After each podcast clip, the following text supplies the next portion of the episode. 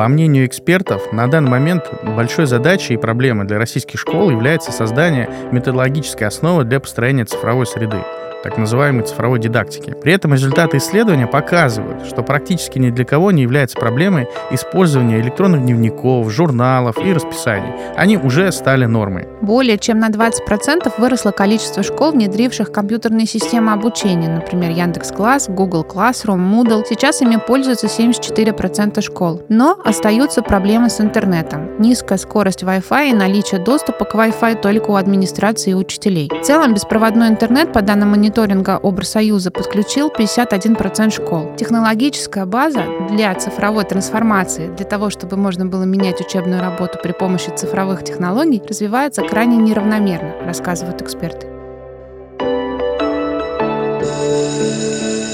Здравствуйте! Вы слушаете подкаст «Расписание на послезавтра», в котором мы, его ведущие, Александр Гулин, директор частной школы «Снегири», и Марусь Миронова, главный редактор Forbes Education, пытаемся выяснить, кого, чему, как и где учить. И в этом выпуске говорим о цифровизации образования. И с нами в студии заведующий лабораторией цифровой трансформации образования Высшей школы экономики Иван Карлов. Здравствуйте, Иван. Добрый день. Прежде чем мы начнем говорить про новые технологии, я должен ответить на вопрос прошлого выпуска, как же на Руси называли медведя и почему. Ответ следующий, уважаемые подписчики и слушатели. Так как это животное было табуировано, то есть произнесение его имени могло призвать этого опасного зверя, его настоящее автохтонное название было заменено на животное, которое ведает, ну то есть знает, где взять мед. Но в памяти языка осталось место, где он проживает. И в данном случае это берлога. Логово бера, ну, то есть как и во многих индоевропейских языках. Бьорн, бер и так далее. Ну и следующий вопрос, ответ на который мы озвучим в следующем выпуске. Почему цитрусовый фрукт оранжевого цвета, который так полюбил Чебурашка, и это название дало имя э, названию цвета, оттенку, да, оранжевый, э, в России называется апельсин. Ну, для начала давайте разберемся и договоримся о терминах. Что же такое цифровизация образования, а что мы понимаем под цифровой трансформацией образования? Я начну немножко издалека. На самом деле э, все процессы э, там, насыщения компьютерной техникой системы образования начались достаточно давно. Еще где-то на рубеже 70-х, 80-х годов этот процесс начался, в 80-х он начался активно, когда в школах начали появляться компьютерные классы. Кстати, та же самая э, ситуация мы видим во всех отраслях, в этом смысле образование не исключение. И очень важно понимать, чем нынешняя ситуация вот, 2010-х э, и 2000 уже теперь 20-х годов отличается от той ситуации, которая была там 30, 40 и, может, даже уже близко к 50 годам угу. назад. И здесь надо понимать, что мы сейчас э, э наблюдаем то, что философия называется переходом количества в качество. Угу. Когда на самом деле вот это насыщение достигло такого уровня проникновения технологий, когда вот само это количество техники переросло вообще в новые э, принципы взаимодействия, в то, что изменилась экономика принципиально, э, изменились обще, э, общественные отношения. И в этом смысле, если раньше цифра это было только инструмент в образовании, то сейчас э, происходит вообще это изменение изменение уже под влиянием вот этой вот насыщенной цифровой среды, изменение запроса к системе образования. Потому что у нас приходят другие учащиеся угу. в образовательную организацию, у нас есть другие требования к их образовательным результатам, потому что им жить уже в другом, в цифровом мире. И в этом смысле можно выделить несколько вызовов, которые вот напрямую нам позволят понять, чем цифровизация отличается от цифровой трансформации. Во-первых, мы видим, что у нас существенно изменилась за последние годы сама скорость изменений. То есть, э, коли возникновение новых технологий, э, устаревание знаний, оно перешло на огромные скорости. Угу. И это на самом деле очень серьезный запрос именно к системе образования, потому что специалист в современном мире должен постоянно учиться, он должен постоянно развиваться, иначе он просто отстает от э, уровня экспертизы, который ему необходим для успешной профессиональной деятельности. И это вызов для системы образования, потому что она должна научить человека учиться. Второй вызов это, конечно, связан с кардинальной трансформацией рынка труда, потому что появление всех технологий, они существенно устаревают профессии, устаревая, изменяется сама структура внутри профессии. Да? Ну и третье, наверное, наверное, что еще более важно для системы образования, это появившаяся доступность информации. То, что у нас, э, э, если раньше школа и учитель это был источник информации, uh-huh. сейчас у нас у каждого школьника есть доступ ко всей информации. Поэтому вот э, систематизируя вот все эти э, вызовы, все эти вот как бы всю эту э, нынешнюю реальность, мы можем сказать, что, конечно, цифровая трансформация это изменение вообще самой деятельности. Э, ну, образовательных организаций, в частности, если мы говорим про образование, то есть изменение и самого образовательного процесса, и процесса управления, и э, всех э, сопутствующих дополнительных процессов, которых на самом деле на разных уровнях образования может быть достаточно много, которые вызваны этими э, вызовами, которые, ну, и поддерживаются современными цифровыми решениями. В этом смысле как раз отличие, вот уже теперь перехожу к ответу на вопрос, есть, э, ну, есть несколько разных моделей, где исследователи вот выделяют этапы, и мне вот больше всего нравится одна модель, где выделено три таких главных этапа. Первый называется оцифровка. Это когда мы переходим от бумажных носителей к их электронным версиям. Ну, например, заменяем учебник PDF-версией, угу. ну, если говорить про школу. Или заменяем дневник Excel Excel-документом, ну, журнал.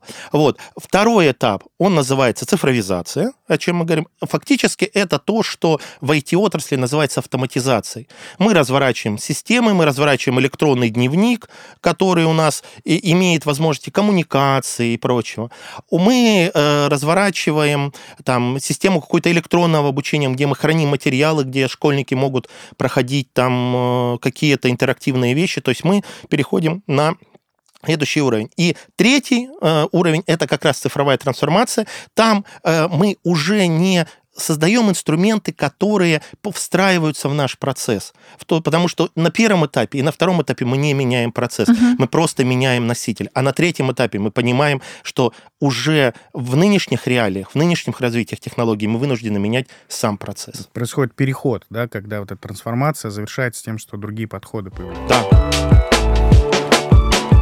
А мы сейчас на каком этапе находимся? Мы а, глобально в России. Ну, здесь очень сложно сказать, потому что на самом деле Э, это э, зависит от каждой организации. Mm. И каждая организация во многом э, как бы находится, мы вот очень много анализируем э, по, на уровне школ, на уровне колледжей, на уровне вузов, и можем сказать, что у нас есть организации, которые находятся только на первом уровне, есть организации, которые уже уверенно чувствуют себя на третьем уровне. Mm-hmm. Но, конечно, наверное, если смотреть общую массу, это где-то начало второго уровня. То есть это еще такая первичная автоматизация основных процессов.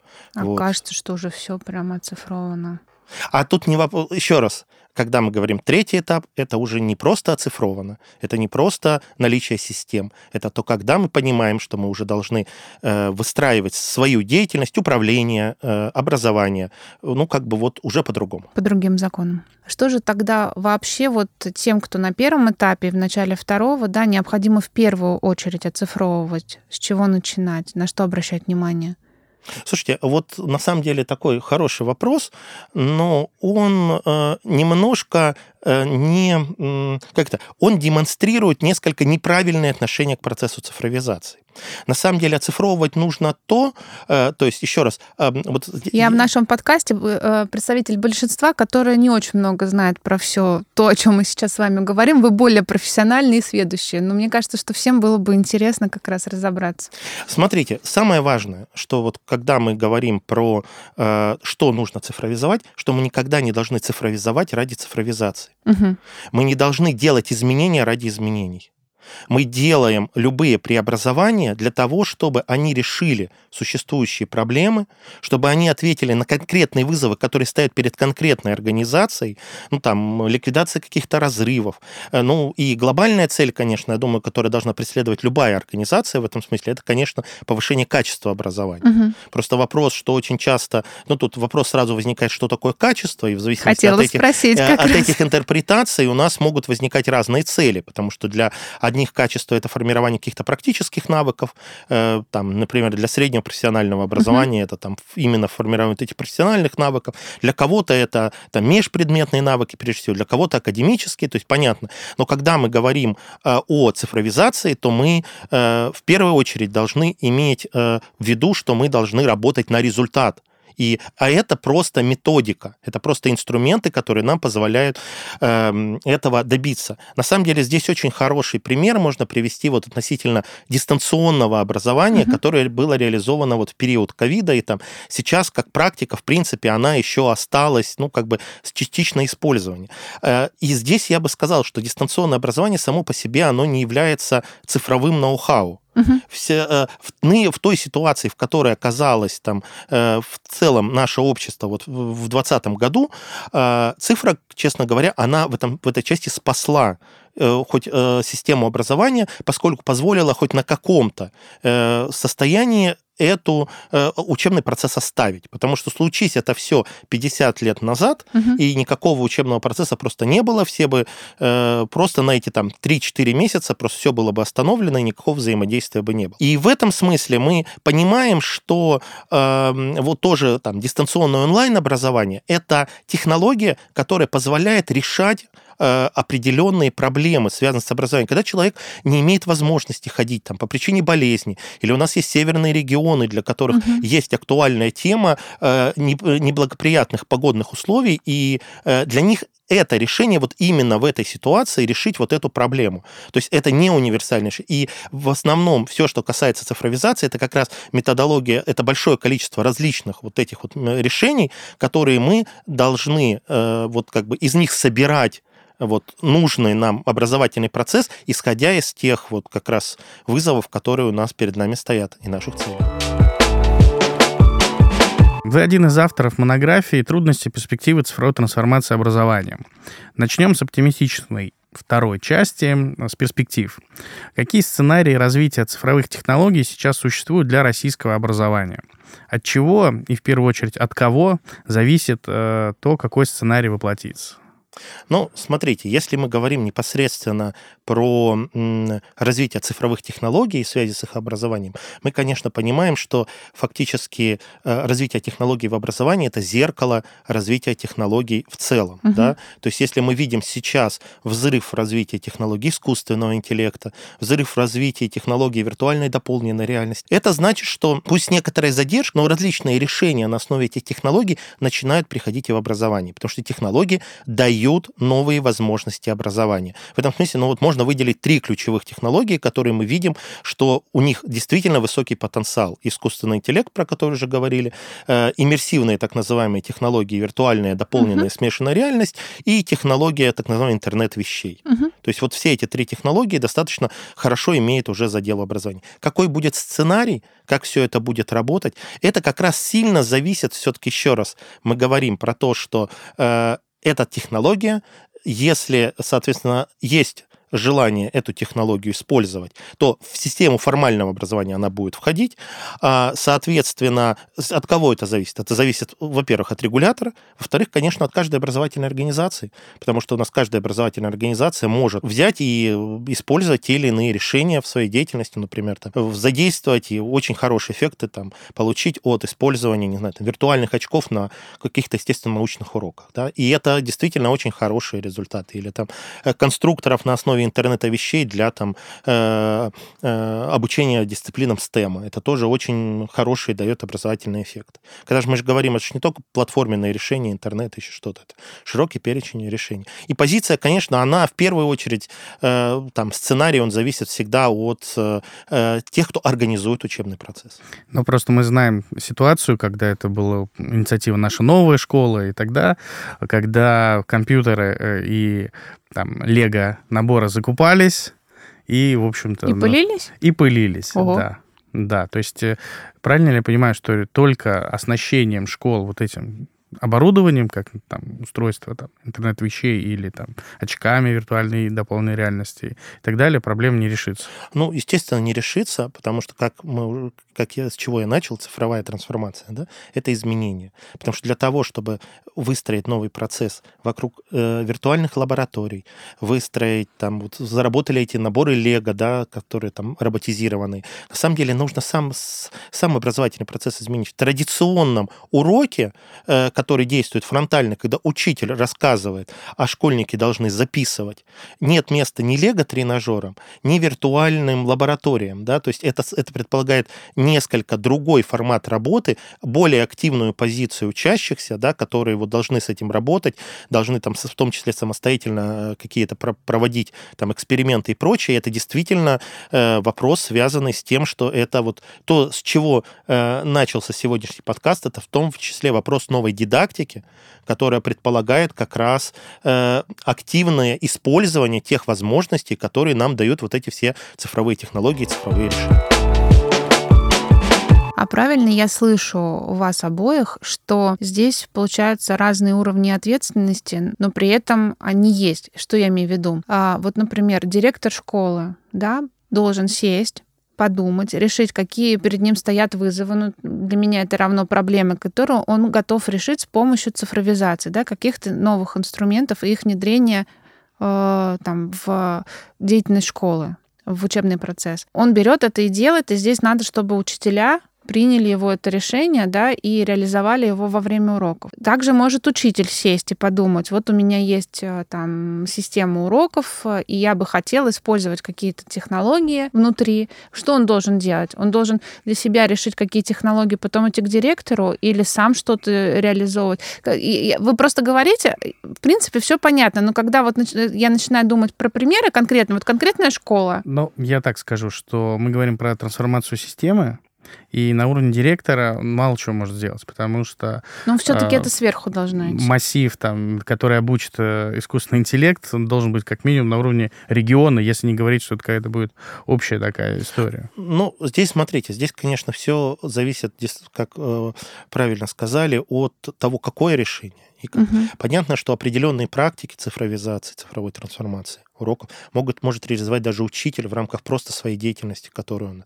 Для этого есть достаточно большой пул решений, которые он может брать, использовать, и э, у него и есть достаточно большое Главное количество захотеть. примеров. Да. Угу. То, что касается директора, то здесь ситуация, наверное, чуть-чуть сложнее, ну, в том плане, что на уровне школы, конечно, доступно большее количество решений, но здесь э, у меня нету, э, ну, вот перед глазами э, из моей практики опыта, когда решил один директор что-то изменить, и все изменилось. Угу. То есть на самом деле всегда это речь идет о какой-то команде, которая формируется в школе, какое-то ядро, которое действительно прорабатывает, то есть потому что это, это уже более серьезное решение. Это, это не в рамках одного э, там, учителя, э, не в рамках одного там, дисциплины и одного урока. Это, как правило, очень системные решения, это новые практики, там, может быть, проектные какие-то, может быть, еще что-то. Но все это может тоже быть реализовано на уровне школы. Ну и, конечно, если мы говорим о каких-то глобальных решениях, там вот платформах на основе искусственного интеллекта, каких каких-то еще решениях, то здесь, конечно, просто ресурсов школы э, может быть недостаточно, ну, если мы говорим про школу,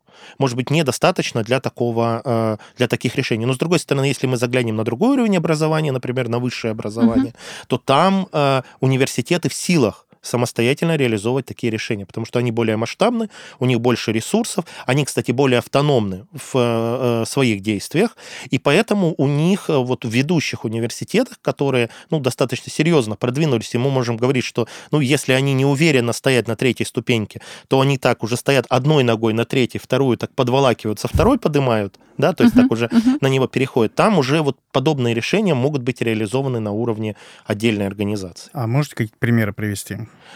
А, слушайте, их достаточно много. Э, есть, э, если мы посмотрим, например, с точки зрения вот конкретных решений на уровне организации, то есть, например, очень интересное решение у коллег из Томска, у Томского политеха, которые, например, сделали виртуаль... на основе технологии виртуальной реальности модель своего атомного реактора, для того, чтобы студенты, которым, э, которым предстоит учиться вот атомщикам работы на реакторе, первое там время могли использовать, э, тренироваться на реакторе до того, когда их угу. допустят к реальному, чтобы у них были сформированы навыки. Э, то же самое у нас очень много примеров, я даже сейчас не хочу выделять никого конкретно, ну, то есть потому что это порядка десятка вузов, у которых уже на, на разных дисциплинах, на разных факультетах работают системы адаптивного обучения, на основе искусственного интеллекта, которые, ну, как правило, это больше про математику и английский язык, вот как ни странно, по этим двум предметам. Интересно. А, вот. Ну, на самом деле... Массива много просто. Э, да, с матема... Э, во-первых, математика и английский язык – это то, что изучается всеми. Угу. То есть вне зависимости от направления подготовки. Здесь цифровых следов гораздо больше, и можно обучиться. То есть эти системы работают, это системы персональной выдачи заданий, в зависимости от уровня подготовки, от пробела в знаниях, это все, эти все решения работают. То есть в вузах внутри э, есть компетенции для разработки, есть массивы данных, они могут это реализовать. Конечно, на уровне школы такую систему реализовать сложно, поэтому для, для общего образования это как раз вопрос э, регулятора, который должен ну, как бы инициировать и поддерживать подобные решения. Какие трудности вы бы могли э, назвать в текущем цифровом переходе, вот, который э, происходит? Мы ну, проживаем. Да, да. Ну, Больно. Ну, наверное, первое, что хочется сказать, это вот действительно, о чем мы уже сегодня говорили, и как-то уже так несколько раз подходили, но все-таки акцентирую внимание, это все-таки на том, что э, еще не до конца осознали, не до конца вот есть понимание того, что нужно перестраиваться, что цифра не... Э, ну, не даст того эффекта, который от нее ожидает, если мы не изменяем свою деятельность. А, то есть э, многие решения, и которые вот что мы ждем, там, например, персонализация образования, еще что-то, никакая цифровая платформа просто внедренная не даст ожидаемого эффекта, если мы не перестроим учебный процесс. Так кубики лего и будут пылиться, так э, купленное дорогое оборудование ВУЗ будет стоять, и никто его не будет включать, ровно потому, что оно у нас не интегрировано. Еще один, наверное, момент, который, с которым мы очень часто сталкиваемся на уровне системы образования, это попытка такая идти по пути отрицания. Mm. То есть тогда, когда мы э, пытаемся вот э, как бы э, вот смотрим на те вызовы, которые бросает там системе образования внешняя, среда и говорим, а давайте мы как бы запретим давайте мы, э, значит, откажемся и оградим систему образования от этого. То есть вот последний пример, например, про, э, вспомните, может быть, студент, который, значит, написал работу да. и сознался, что через час GPT, какое возникло первое предложение самого вуза? Давайте запретим чат GPT в вузах России. Э, это, конечно, здорово, но мы же понимаем, что в, в нынешней реалии, в нынешнем мире мы должны понимать, что это просто невозможно, угу. что мы должны перестраивать, и мы должны трансформироваться вот как раз раз изменять свою деятельность, понимая, что мы э, пытаемся, ну, как бы, что, что мы уже живем в другой реальности, и что даже если мы запретим этот эту технологию в стенах вуза, это ничего не, абсолютно не помешает тому же студенту. И я уверен, что он свой, э, свою ВКР писал не в стенах вуза, угу. а писал где-то сидя дома или там где-нибудь в, в кафе или еще где-то, где, где, где точно мы этого ничего не сможем запретить. Это э, вещь. Э, то же самое, вот, например, я прекрасно понимаю, какую задачу решают, в том числе с э, запретом вот, использования прямого смартфона в, во время учебного процесса в школах, но при этом здесь сразу возникает встречный риск возникновения серьезного разрыва, когда мы вместо того, чтобы пытаться научить и показать школьнику, что смартфон это тот инструмент, это тот инструмент, с которым он живет постоянно. Он выходит с урока, он его берет и живет.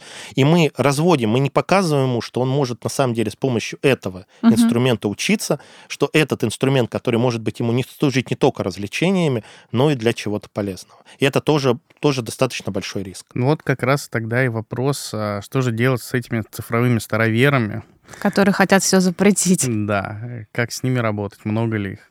Ну, смотрите, здесь сразу возникает вопрос, а что мы понимаем под староверами? Это тех, кто не знаком и не готов использовать технологии? Или те, кто хорошо знает технологии, но не используют их, ну или не всегда их используют. Я бы слово «хорошо» убрала из второго определения, сказала, что про тех и про других. Ну, это осознанный старовер, это позиция, их можно принять. А вот первые, которые боятся, да, просто боятся. Ну, э, смотрите, да, то есть вот, вот тут я как бы принципиально, потому что если смотреть, то я, например, себя отнесу ко вторым, потому что я далеко не всегда, хотя, в общем, я как бы мне вроде бы всегда меня считают, что я вот человек, который должен всегда там, как это говорится, топить за цифровые технологии, я в своей деятельности просто как преподаватель э, очень э, аккуратно их использую uh-huh. просто, потому что я понимаю, если я, если я понимаю, зачем мне та или иная технология, я ее буду использовать. И если я понимаю, что мне здесь лучше работать без технологий, я буду работать без технологий. Если мы говорим вот про тех, кто не знакомы и и, э, и от этого там боится, не готов использовать технологии, то, конечно, очень сложно э, оценить вот как бы долю, э, ну, прямо сказать число, да, но есть понимание, конечно, что, во-первых, это число стало сильно меньше, чем еще было лет пять назад. Все-таки пандемия для нас стала в этой части такой революцией цифровизации, когда, по крайней мере, она сняла вот этот вот первичный барьер страха человека подойти к компьютеру. И мы, в принципе, видим, что, наверное, большинство педагогов, ну, уже сейчас обладает минимальными цифровыми навыками. Ну, то есть э, электронным журналом пользуются фактически все. Угу. Значит, какими-то еще другими инструментами, какие-то презентации в PowerPoint, почти большинство учителей может использовать, да, то есть, ну, если уже говорим про такую минимальную, да, но при этом, смотрите, мы же здесь понимаем, что у нас есть, э, ну, как бы педагоги, которые, например, в силу возраста уже не способны, то есть, но причем они, это, это очень ценные люди, то есть, потому что их, эм, ну, то есть, это, это такие легенды организации, это и в школах есть, угу. и в вузах есть, и в нашем университете, несмотря на кажущуюся вот такую продвинутость, там, высшей школы экономики, достаточно большое количество людей, которым ну, очень тяжело с этими технологиями освоиться и работать. И в этом смысле здесь очень хорошо, и мы на себе это видим, работают инструменты поддержки. Э, так называемые, у нас в университете этот проект называется «Цифровые ассистенты» когда э, к таким людям, ну, фактически прикрепляются э, э, некоторые ассистенты, там в нашем случае это из числа студентов более старших курсов, чем угу. там, где они преподают, и на самом деле мы даже вот и по, по отдельным школам, и по вузам мы видим очень интересные эффекты. Мы видим, когда, конечно, человек, там, профессор, там, или какой-то очень именитый, он сам не готов освоить технологии, но когда он взаимодействует с, со студентом, студент ему фактически там открывает глаза, и он начинает понимать, а что можно делать, то фактически он становится таким идеологом, я имею в виду этого профессора, и появляются очень интересные новые формы, которые реализуются ассистентами. Потому что его Симбиоз, вот этот вот, да, вот этот вот богатый опыт, он, он начинает очень быстро видеть новые возможности, он не, ну, у него нет навыков, компетенций сам, самим реализовать, но при помощи тех ассистентов, которые ему помогают и при подготовке к занятиям, и на самом занятии там находятся с ним, помогают цифровым инструментам, это не, не инженер, который там пришел и включил, это человек, который глубоко вовлечен в курс, который может сделать ту часть, например, там, собрать группы, если там частично в онлайне, угу. там подключить, э, обеспечить подключение к какому-то нужному там, э, там, не знаю, какой-то электронной доске Миро, да, чтобы группы начали работать, то есть и прочее. И мы видим очень хорошие эффекты, и эта программа вышки работает, несмотря на то, что мы уже ушли из э, чистого онлайна, мы работаем в офлайне, но программа была очень позитивно воспринята, и каждый преподаватель, кто испытывает в этом необходимость, может подать заявку и получить вот таких себе ассистентов. А студенты получают там практику, практические единицы и даже какую-то определенную доплату за такую меня, знаете, какой вопрос будет? Э, мы много говорим не только про цифровое, а вообще про трансформацию образования. И в том числе некоторые эксперты говорят о том, что нужно уходить от э, урочной системы да, к каким-то другим формам э, преподавания. Но при этом другие эксперты отвечают им, что ничего лучше, чем урок, придуманный много веков назад, пока еще никто не придумал. Вот как сочетается цифра и урок, да, в вашем понимании, и как будет трансформироваться классно-урочная эта система в свете вот этих наших вызовов, новых требований рынка и к образованию, и вообще всех изменений, про которые мы сегодня говорим? Ну, смотрите, здесь э, сложный вопрос, на самом деле он действительно ну, Я думаю, сложный. что он почти риторический, но все же да, попробуем он решить. на самом деле связан с тем, что, конечно, есть разные формы работы, и э, в том числе э, и есть разные виды ограничений. И классно-урочная форма, конечно, была э, максимально эффективна в условиях, когда у нас есть один педагог, который работает с группой ребят. Uh-huh. Да? В этом смысле в, он, у него есть там условно, ну, если мы посмотрим там традиционную школу, там 30 школьников он вынужден э, э, как бы работать напрямую с коллективом, у него нет возможности выстраивать какую-то персональную деятельность с каждым. Ну, просто потому, что у него нет на это ресурса, угу. нет на это времени. На самом деле, класс, э, классно-урочная форма, она гораздо более молодая, чем персонифицированное обучение. Если мы посмотрим историю образования, Ну да. то мы увидим, что на самом деле все начиналось, все средневековые университеты, это всегда была индивидуальная персонализированная подготовка, когда у каждого, значит, там, э, у сэра Исаака Ньютона были его ученики, Мгм. и э, он их учил. Но потом стала задача, что мы не можем готовить так единично людей, стала, э, стала появляться, соответственно, потребность э, того, что один педагог должен учить большое количество, то есть появилось массовое образование. Кстати, запрос появился, да, на Да, и в условиях массового образования, конечно, классно-урочная форма стала. Тогда, наверное, тоже все были в шоке. Как так? Сейчас, конечно, мы сталкиваемся с ситуацией, когда как раз а, цифра дает нам возможность, ну, как сказать, если сказать не реанимировать, то выйти на новый виток как раз вот э, тех персонализированных моделей, которые, в принципе, во многом э, как бы уже были раньше. То есть, на самом деле, цифра не создает ничего нового. Просто цифра дает возможность э, некоторые вещи, которые были не... э, просто было очень трудно реализовать Мгм. в аналоговом мире, их сделать, снизить как бы цену вот этих вещей. То есть, э, когда мы говорим там про, персонализ... про персонализированную модель, это вообще такой очень сложная, на самом деле, конструкция, потому что там отдельные исследователи выделяют до семи типов персонализации, там, по целям обучения, по форме, там, по тому, по другому, по третьему. Но традиционно мы вот как-то принято выделять таких два типа. Один связан с индивидуальными образовательными траекториями, когда там студент или школьник, ну, фактически выбирает некоторый набор предметов, то есть он как бы набор своих компетенций, которые он получает, он вот выбирает в этой части. Вторая – это так называемое адаптивное обучение, когда мы в рамках внутри уже там одной дисциплины можем выстроить, вести класс или там группу в университете не по одной не по одному набору заданий, не по одному, не, не по одной четкой траектории, а подстраивать сам образовательный процесс под индивидуальные особенности э, студента. Кто-то более быстро решает задачи, кто-то, у кого-то там, э, кто-то, наоборот, очень аналитичный, ему он, он медленнее идет этот процесс. У кого-то кто-то воспринимает визуал, кто-то аудиал, да. Мгм. И в этом смысле э, э, понятно, когда учитель работает с классом в 30 человек, он вынужден подстраиваться под среднее. Мгм. Э, э, А в условиях цифровых технологий у нас есть как раз возможность выстроиться. То есть, например, что касается индивидуальных образовательных траекторий, просто конкретный пример. Э, Вот в современных университетах, которые у себя внедряют эту модель, на самом деле произошла, ну, такая с точки зрения организации определенная революция.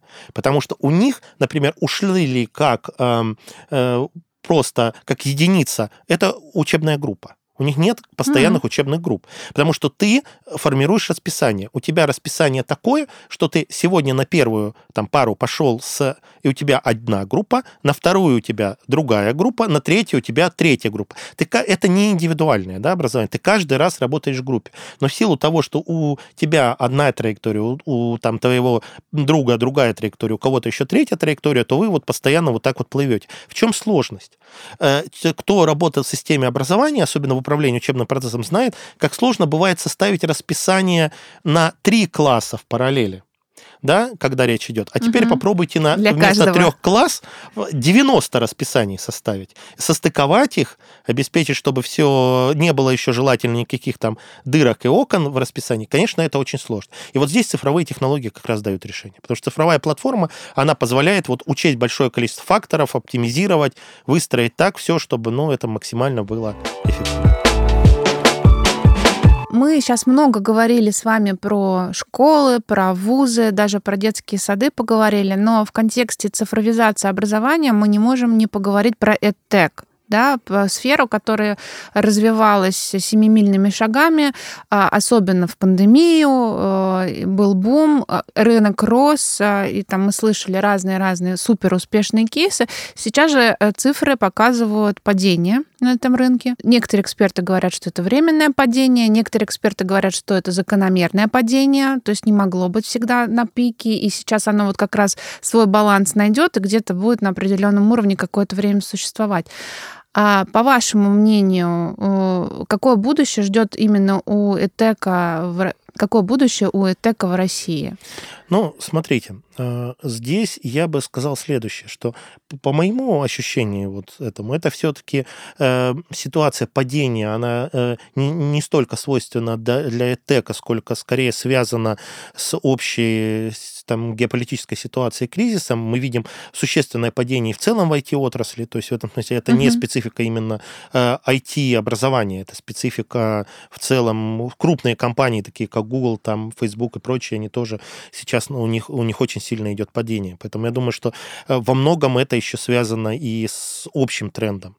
Вот. А при этом я бы, эм, говоря про э, будущее, говоря про развитие, здесь, конечно, EdTech нельзя рассматривать в целом как нечто единое и монолитное. Угу. EdTech это все-таки несколько сегментов, причем здесь я бы даже не разделял не самих игроков, mm. которые, ну, в смысле, компании uh-huh, есть, uh-huh. а те продукты, которые они представляют. Направление, да? С чем ну, то есть, да, то есть uh-huh. внутри, нет, имеется в виду прям продукты конкретные, какие-то платформы, какие-то все, потому что одни и те же компании, например, могут делать, не знаю, какие-то курсы для взрослых, и это абсолютно одна вещь. Угу. И, например, какие-то вещи, которые они предполагают для использования в школах. И просто в этом смысле одна компания производит разные продукты, которые сделаны абсолютно для разных сегментов. В этой части я, например, считаю, и в принципе это уже э, там э, как-то как уже в принципе это пришло к консенсусу, что EdTech ну, не является на самом деле конкурентом формальной системе традиционного вот образования. Вот я хотела спросить, да. как они? То есть э, на самом деле мы видим, и мы видим, что э, в этом смысле EdTech является хорошим э, таким дополнением. Да? Они производят как раз те продукты, которые нужны системе образования. То есть если мы говорим про школу, мы с вами уже сегодня говорили, не способна школа сделать самостоятельно платформу адаптивного обучения. Ну, не может она сделать, у нее нет ресурсов. Этех-компания может это сделать и может предложить школе этот продукт. И в этом смысле это, это симбиоз, это дополнение. С другой стороны, мы видим, например, по взаимодействию с вузом, где, казалось бы, уже может быть конкуренция. Там мы видим о сверхуспешные кейсы, когда тех компании и вузы делают совместные программы образовательные. И там происходит очень хорошее дополнение, потому что, с одной стороны, мы видим образовательные организации, которые действительно дают хороший фундамент, а в этом смысле никакая компания, она, у нее сам другой принцип работы, она не даст такой хороший фундамент, она не даст такую хорошую базовую подготовку, которую дает хорошая образовательная организация. Это можно сказать и про школу, это можно сказать и про вуз. Но при этом а, uh, и вот это партнерство с техом позволяет очень быстро адаптировать вот э, там условно какую-то образовательную программу под меняющуюся специфику рынка. То есть вот у нас происходит какая-то динамика, и мы понимаем, что у нас есть там магистрская программа, и пока мы, с одной стороны, вуз, он, он очень долго, ему очень сложно, например, изменить какие-то вещи, вот ту часть, которую берет на себя тех, он очень быстро может в течение буквально нескольких недель там оптимизировать свой курс, там, значит, какие-то ввести новые инструменты, инструменты, то есть это все, и это дает, действительно позволяет объединить вот такой хороший фундамент, который дает образовательная организация, с очень, э, очень актуальной э, набором вот каких-то доступа к практическим вещам, да, вот каким-то рыночным вещам, поэтому в этом смысле очень хорошо. А вот э, тот сегмент теха, который работает, скажем, условно на доп. образовании, доп. образования школьников, доп. образования взрослых, угу. вот тут, конечно, этех работает напрямую с людьми, да, это то, что называется там B2C, да, угу. Э, то есть напрямую. И, конечно, здесь э, система образования выступает они конкурентами, потому что школьник может пойти в кружок там или в какую-то э, активность, которую предлагает школа, а может пойти в, э, там, на какую-то платформу теха. Там. Угу. То же самое и взрослый человек, он может пойти на курсы ДПО в университет, а может пойти там на курсы какой-нибудь э, там, площадки, которую там представляется у нас в этом. И в этом смысле это, э, это конкуренты, и здесь мы видим, конечно, что очень тяжело системе образования конкурировать с гибким и э, таким активным бизнесом. Поэтому я думаю, что у теха, э, может быть, если и не будет какого-то взрывного большого роста, то точно это будет абсолютно стабильные позиции, потому что у них есть четкая и понятная роль. Э, на них будут, э, на их услуги будут точно запросы и по тем, и по другим сегментам. А насколько они могут стать локомотивами для образовательных организаций? А, ну, то есть вот показывая своим примером и востребованностью, и какими-то новыми продуктами, они могут мотивировать школы и вузы развиваться?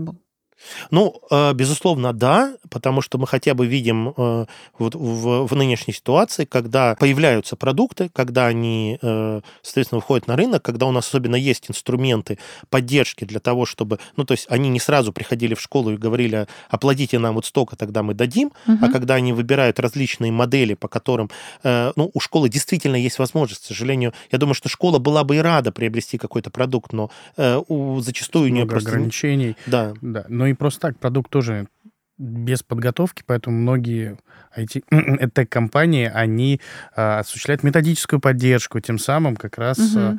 помогают учителям это, это очень долгий процесс, это процесс действительно создания, там, это по-разному называется, там, вот этого ядра людей, да, их называют там амбассадорами Амбассадор. этих продуктов, да, которые, соответственно, вот это все, там, значит, вот как раз выстраивают новую дидактику образования, основанную на использовании этого продукта. А дальше они начинают, соответственно, транслировать свой опыт в другие организации, и в этом смысле вот как раз и происходит вот это вот э, продвижение их продуктов. То есть, конечно, здесь э, эм, очень, вот как бы если мы особенно говорим про общее образование, то вот подобные э, решения, они как бы будут трансформировать, и они будут, ну, как бы стимулировать школы к изменению. В высшем образовании может быть немножко другая ситуация, но там как раз скорее может стимулировать как раз вызов того, что если вуз не трансформируется, угу. если вуз не начнет перестраиваться, то он может проиграть конкуренцию э, вот профессиональной подготовки, потому угу. что мы видим, что по ряду э, направлений, особенно что касается IT, уже даже компании Э, разработчики убирают требования высшего образования да? из, э, ну, вот, требованиям кандидатам. Они говорят, для нас там э, сертификат, вот, ну, как бы качественной, хорошей онлайн-платформы, которая предоставляет, ну, там, из лидеров, да, угу. не любой, но вот там... Школа 21. Э, там, ну, да, там 5, там, 6 компаний, которые работают. Вот для нас этого сертификата достаточно для того, чтобы мы понимали, что этот человек нам подойдет в качестве разработчика. И ВУЗ находится в этом смысле конкуренции, и он, безусловно, вынужден тоже двигаться и меняться, потому там, там больше конкурентная среда. Вы не сможете ничего изменить точно так же, как не сможете остановить вращение планеты, упершись в нее плечом, писал Айзек Азимов в романе «Основание и империя». Действительно, изменить что-то мы, наверное, не сможем, если не захотим. И самое главное, цифровизировать образование не ради той самой цифровизации, а все-таки ради тех задач, которые стоят перед образованием. Неважно, дошкольное это образование, школьное или высшее. Спасибо большое, Иван. Было очень интересно. Ну а в следующем выпуске мы будем говорить о новых технологиях в образовании.